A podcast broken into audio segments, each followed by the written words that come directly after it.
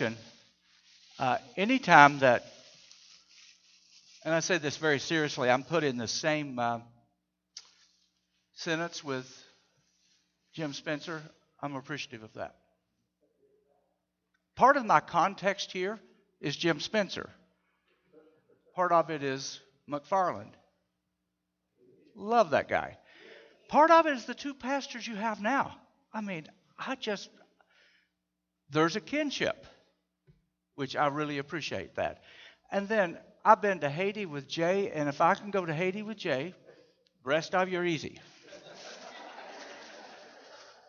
Thank you, Jay. But I've been in many of your houses. We visited a lot. I've watched people play basketball. Um, I, I've had a kinship with this church for many years, have been in the community for almost 40 now. So this is kind of home. I have in front of you a couple of things.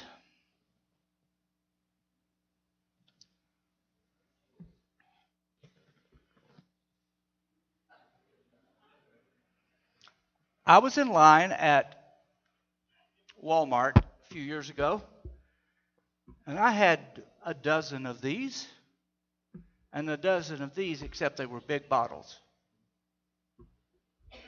And a guy in the line in front of me said, Sir, if you wouldn't have so much of one, you wouldn't need so much of the other. And I laughed, and he laughed. And he had made a conclusion without what? All the information, all the context. You see, I was taking care of my mom. My mom would have been 100 this year. Isn't that crazy stuff? Uh, she died at uh, almost 97, but I did her shopping and a lot of other things, but it was always, Alan, I'm out of prune juice. I'm out of Pepto.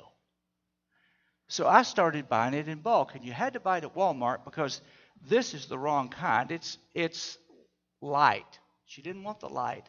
She wanted the, the full volume thing. So I would buy several.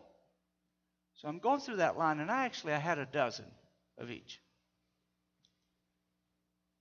But the man didn't have context to know what I was doing. Context is important.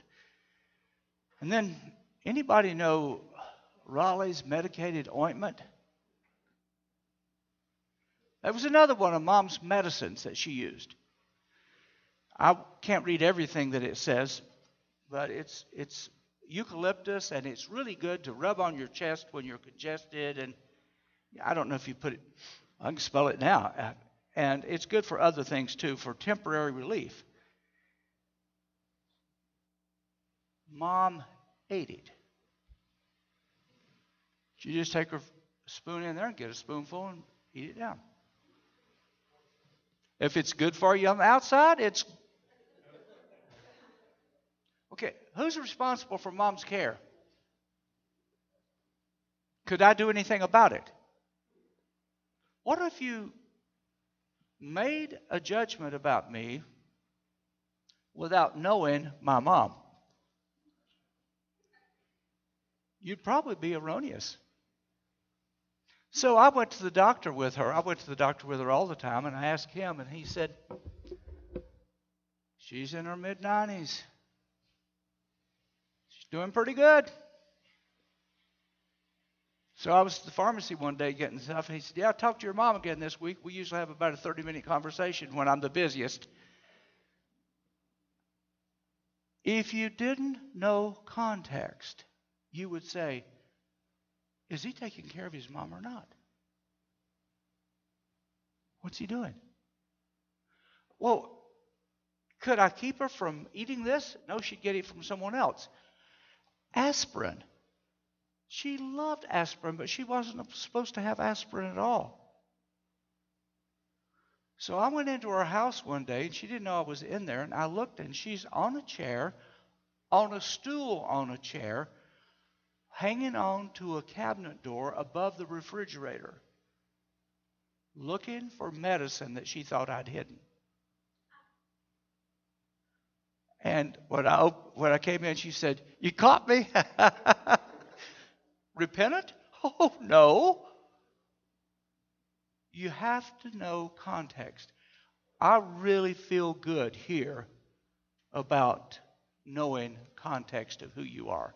I don't know all of you intimately, but I know the church, and I know the community, I know your pastors. So, in the next few weeks, we're going to talk about what God is doing. And that's, again, this big picture of what God is doing. If you notice this morning, the songs were about the glory of God. God is about His glory. He's not primarily about your happiness or your contentment or even your safety. He's about His glory. I'm going to start out today with Philippians chapter 1 and read a passage. And in the next few weeks, I'll be reading several passages.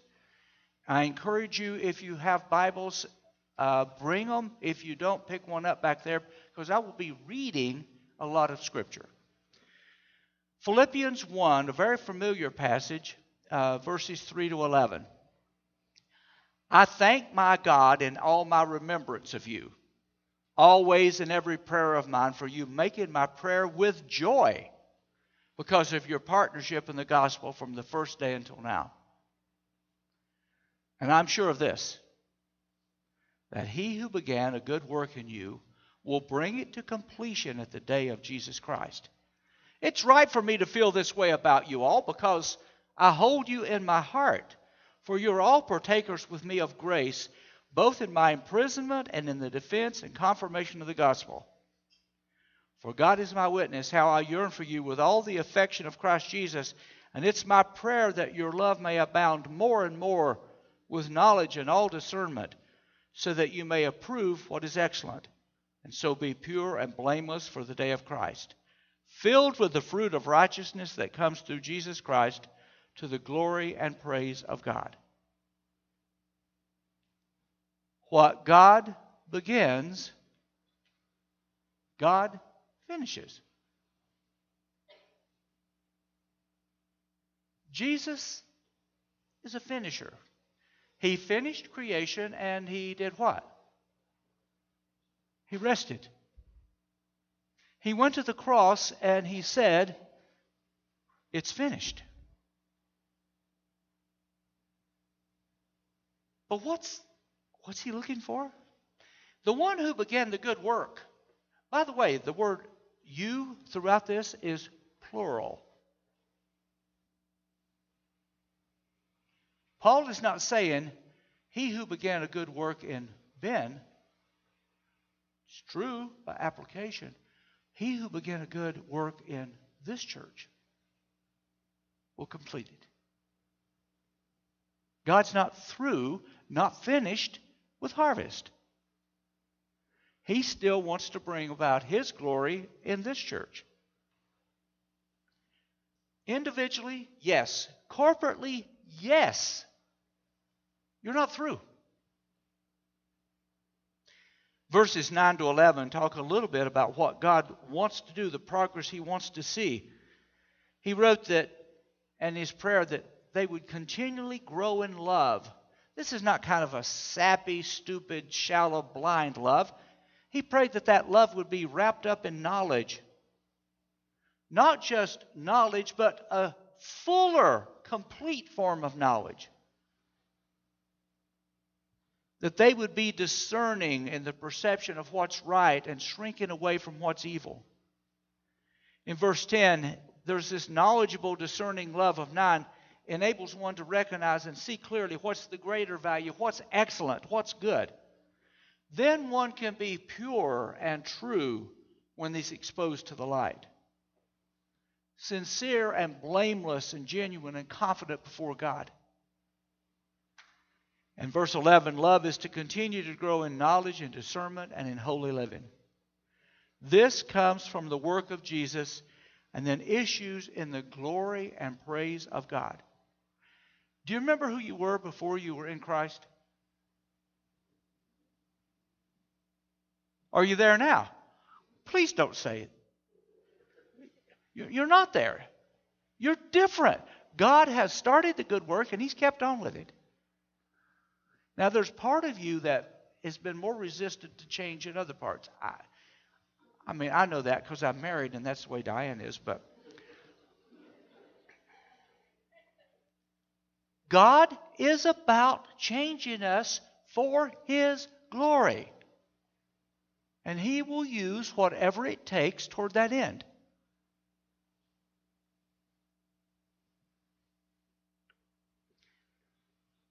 This glory that He has is His inherent, majestic greatness, uniqueness. It's His holiness, His difference. Praise is the proper response in our hearts, in our voice, and in the way we live to the glory that He has. We're pilgrims.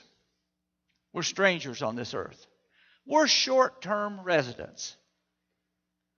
Paul said we're in a tent looking for a house. We are the poor wayfaring pilgrim. Pilgrims came to America looking for a home. John Bunyan wrote Pilgrim's Progress, describing the Christian's life on his pilgrimage to heaven. That's our journey. What's God doing with us on the way? If when we follow the biblical story from creation, we see God hard at work. God works and then rest. God's final purpose in his people, individually and corporately, is that they would bring glory to him. His goal in mind for you and for harvest. So ask, is he trustworthy? Um, I'm not going to ask uh, Jim, but what's one of the hardest things in the history of this church? Don't say it out loud. What's been one of the hardest things in your life? Don't say it out loud. Did, did God know? Could He redeem that? Could He use that?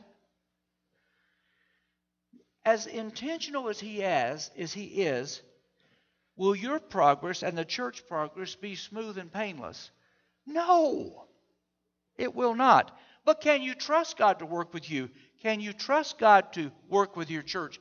Can you trust God to finish what God starts?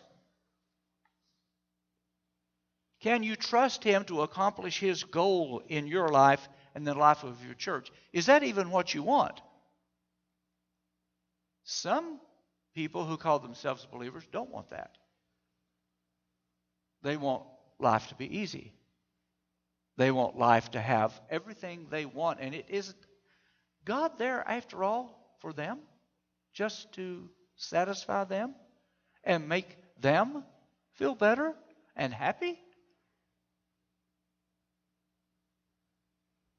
That's what some think.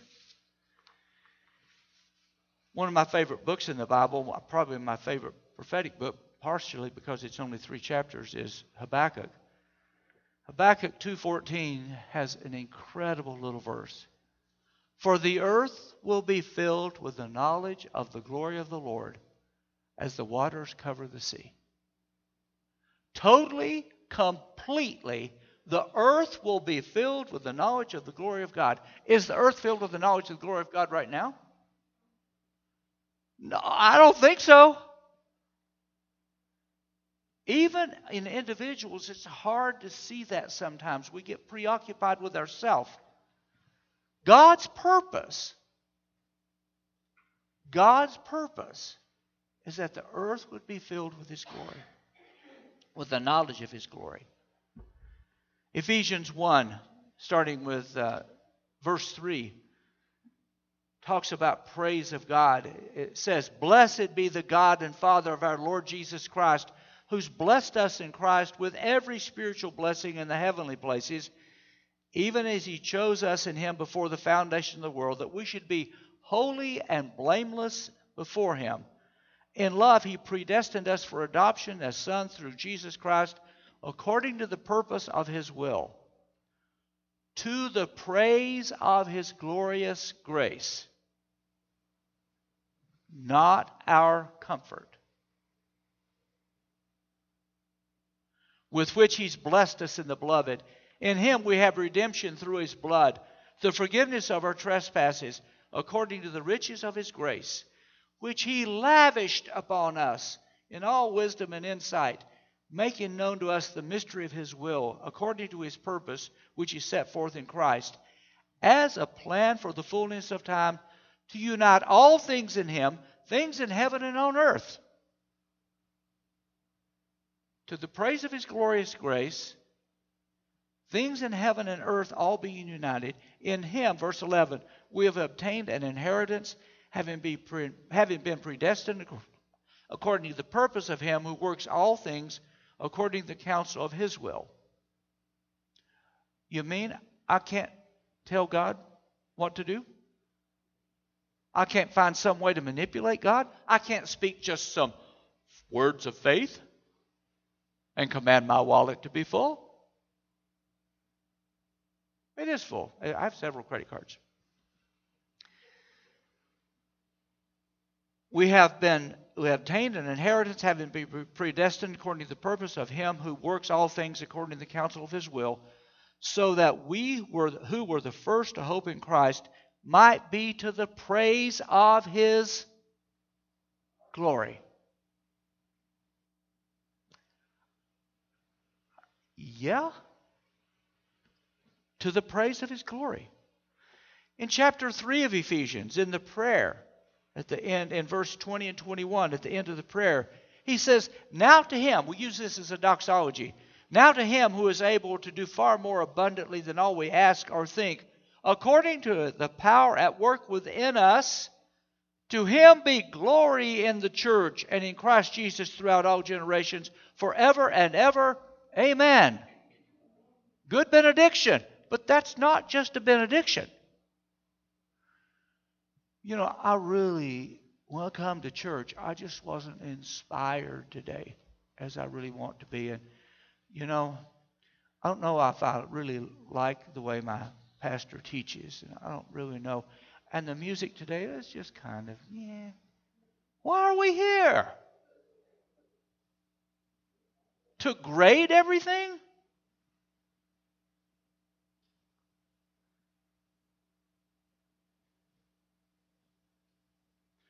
To him be glory in the church and in Christ Jesus throughout all generations, forever and ever. Romans 8 28 uh, through 39. Again, very familiar passages. And we know that for those who love God, all things work together for good for those who are called according to his purpose. Well, what's his purpose? Our happiness, our comfort, our safety. For those whom he foreknew, he also predestined to be conformed to the image of his Son in order that he might be the firstborn among many brothers. And those whom he justified, he also called, and those whom he called, those he predestined, he also called, and those whom he called, he also justified, and those whom he justified, he also glorified. God is finishing what he starts. What then shall we say to these things? I don't like them. I would like a different process. You don't understand who I'm married to? You don't understand how hard it is during this time and how fearful I feel? What shall we say to these things? If God is for us, who can be against us? He who did not spare his own son, but gave him up for us all, how will he not also with him graciously give us all things?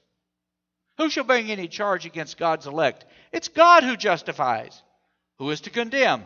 Christ Jesus is the one who died, more than that, who was raised, who is at the right hand of God, and who indeed is interceding for us. Who shall separate us from the love of Christ? Shall tribulation, or distress, or persecution, or famine, or nakedness, or danger, or sword? As it's written, For your sake we're being killed all the day long we're regarded as sheep to be slaughtered. It sure feels like it sometimes. But what's God doing? No, in all these things we're more than conquerors through him who loved us. For I'm sure that neither death nor life, nor angels nor rulers, nor things present, nor things to come, nor powers, nor height, nor depth, nor anything else in all creation will be able to separate us from the love of God in Christ Jesus our Lord. Amen. Now that's an appropriate amen. You can't if you can't say amen to that. I'm going to ask you week after week to repeat after me, and I'll do it slowly the first time for you because, you know, this is first service here. My God is sovereign over all creation. Say it out loud. My God is sovereign over all creation. Here's part B. I will trust him. That's a mouthful. Today we're going to cover in the next few minutes the book of Genesis. We're going to see what God did, the history of what did, toward his goal of glorifying himself. I've never preached this sermon, but I'm going to tell you, I'm thinking of reading Jim Spencer's books. We reread them last week, Jim. Yeah, there's some interesting things in those things. It really was it was fun. But this sermon began in a seminary class for me in 1973. I'm using some class notes from a guy named Buck Hatch and they've recently been put into a book uh, called As the Father Has Sent Me by a guy named Ron Culbertson. In three or four weeks, we will get to the book of, of 1 Samuel, how God changes people. So here's Genesis 1 1. In the beginning, God created the heavens and the earth. That's what God did. We're talking about what God did so that we know who God is. Genesis 1 to 11 is like a prologue, an introduction to the rest of the Bible. It, if you don't know Genesis 1 to 11, some of the rest of the Bible doesn't make sense. Chapter 1, just think through this. If you got a Bible, you can. I don't, I'm not going to say anything about them except just sentence. Chapter 1 God created the universe, the earth, all humanity, and it was good. Chapter 2 God gives a, de- a detailed account of the creation of Adam and Eve. Chapter 3 Sin entered paradise as Adam and Eve disobeyed after temptation. Was God being glorified? Was God glorified when he brought Eve to Adam? Was God glorified at the end of chapter 3? Chapter 4 Sin passed on in genetics. Cain killed Abel. Chapter 5, we have the genealogy from Adam to Noah. That's the first section of the prologue. Section 2, all humanity in verse in chapter 6 is evil and God calls Noah. Chapter 7, the world was destroyed by a flood excepting Noah's family and each animal family. The flood ended in chapter 8. Noah's family left. Chapter 9, God gave Noah a command to repopulate and a promise There'd be no second flood. There's a rainbow promise. Chapter 10, we have the genealogy chase, tracing Noah's ancestry through his three sons. Is God being glorified? God's purpose is to glorify himself. Is he being glorified? The third section is just chapter 11.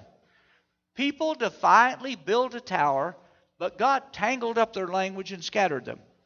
The rest of the chapter is a genealogy introducing Abraham or Abram and his wife. So here's the summary Genesis 1 to 11.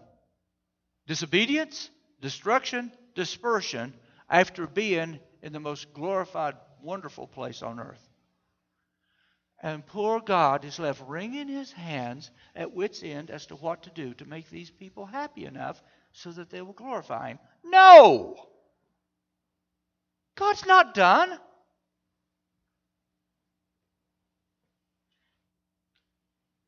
If it looks like his desire is to be worshiped and glorified, it looks like an abject failure. But it looks like humanity might need to change. It looks like humanity might need to be redeemed from sin.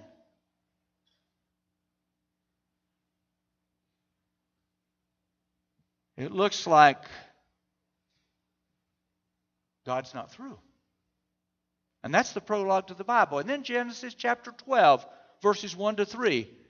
God moves and he said to Abraham, or Abram, Go from your country and your kindred and your father's house to the land that I will show you, and I will make of you a great nation, and I will bless you and will make your name great, so that you will be a blessing. I will bless those who bless you, and those who dishonor you I will curse, and in you all the families of the earth shall be blessed. So God did something. He didn't give up. Genesis 1 to 11 shows God working with the world, but in chapter 12, God starts working with an individual, Abram. God took the initiative. Ephesians 1 that we read before shows God taking the initiative. There's two primary promises in what he made. I'm going to make of you a great nation first, and secondly, all the families of the earth will be blessed. So the rest of Genesis, chapters 12 to uh, 50, is how is about Abraham, Isaac, Jacob, and Joseph. Now, Abram is going to be the father of a great nation, but there was a problem. In order to be the father of a great nation, you need a wife and you need children. He had a wife. We had no children. Had God forgotten that Abram was 75? Had he forgotten that his wife Sarah was old? And what's the next word? Barren.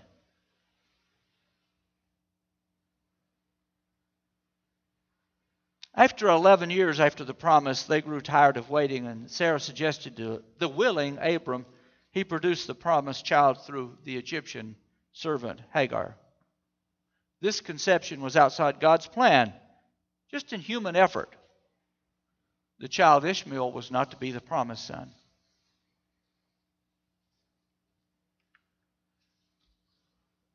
When Abram was 99 years old, God doubled down on his promise. It's, he's like, God? He reassured Abram twice before, but in Genesis 21, first two verses, the Lord visited Sarah as he had said, and the Lord did to Sarah as he had promised. And Sarah conceived and bore Abram a son in his old age at the time of which God had spoken to him.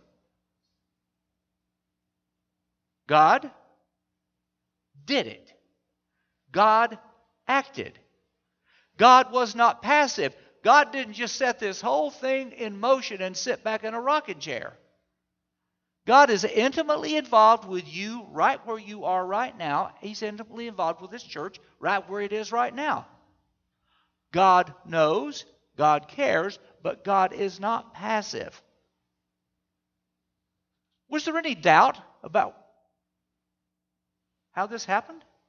Well, it wasn't the first time that Abram had tried with his wife.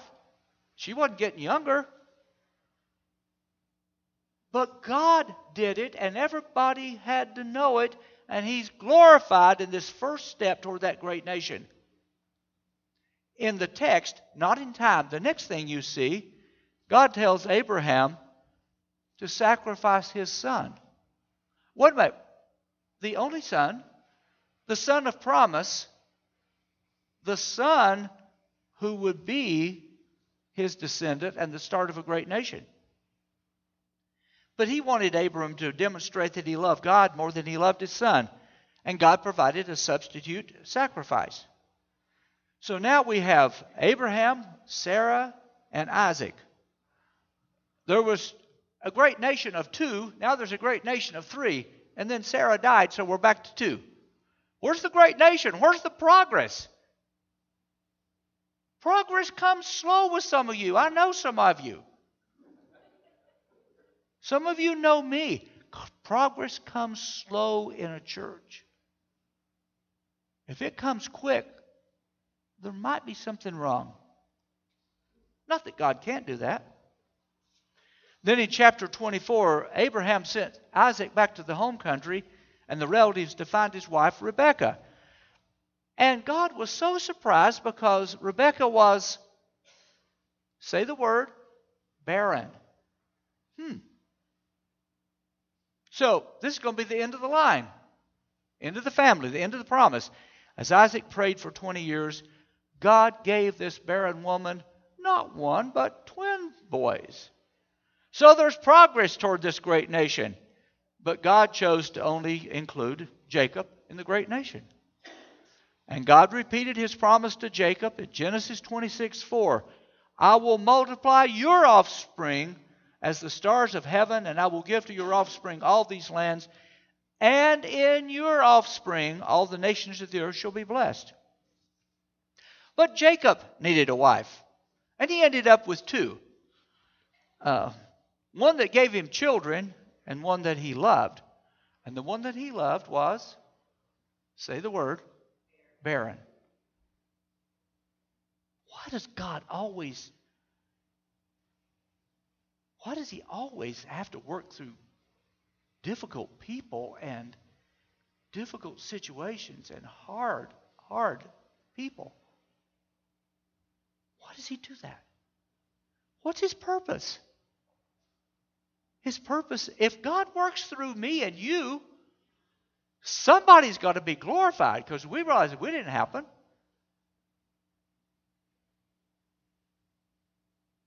I know as I look at, back there at Jay, we could both tell a hundred stories about Mike Blood, Dr. Blood, who could be uh, gruff is a kind word, demanding, obstinate.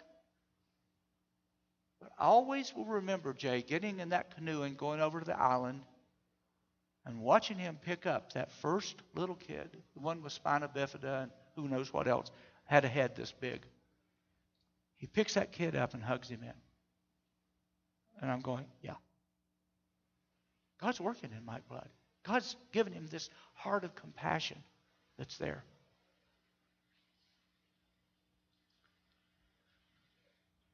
God reaffirmed his promise to Jacob in Genesis 28 13 to 15. Behold, the Lord said, I am the Lord, the God of Abraham your father, and the God of Isaac. The land on which you lie I will give to you and to your offspring. Your offspring shall be like the dust of the earth. You shall spread abroad to the west and to the east and to the north and to the south. And in you and your offspring shall all the families of the earth be blessed. Sound familiar? Behold, I'm with you, and I will keep you wherever you go and bring you back to this land, for I will not leave you until I've done what I've promised you. God gave the same promise to three men. The Bible repeatedly says that He is the God of Abraham, Isaac, and Jacob. God does not forget His covenant. God does not forget His purpose. God is not finished. I'm going to give you the same application for the sermon for the next uh, three or four weeks. So listen up today, and maybe next week I can find a way to, for you to see it up here too. It's, it's okay. First thing about what we've seen so far God takes his time. Sound pretty simple? He's patient in executing his plans. We go through 50 chapters of Genesis. Now we got 12 boys. What kind of boys were those 12? God's patient. God takes his time with you. You're not done yet. Second point God works with individual people to shape the world eternally. I want you to think back in your Christian life, individuals that God has used in your life. Individuals that God has used in your life. Who are those people? Think of three or four.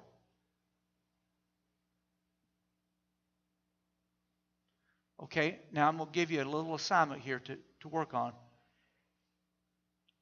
Have you thanked some of them? Are you going to wait till you're in heaven where some of them are?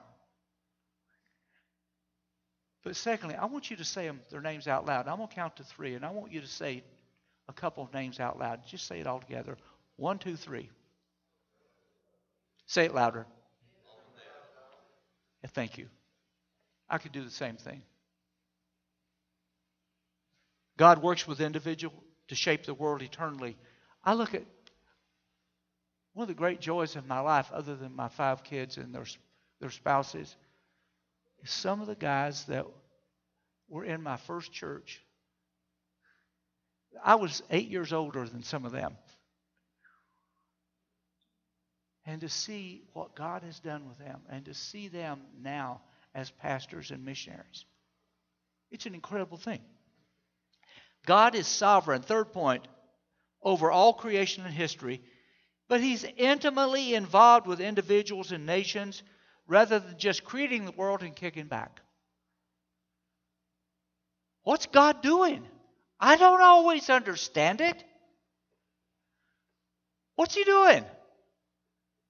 He's using everything for His glory. God's work is sometimes hidden from humanity. Sometimes the purpose is unexplained. There's things that have happened in my life I still can't explain. Now, I've had some people who knew all the answers and they explained it to me, but they did were wrong. Why does God allow? Well, we know the overall purpose. If we can know the overall purpose, we don't have to know every little detail. God uses sins of individuals and people groups to do his will. He can also overcome our sin and our failure and our rebellion and our weaknesses and even the consequences of our sins if he so chooses. You've sinned at times.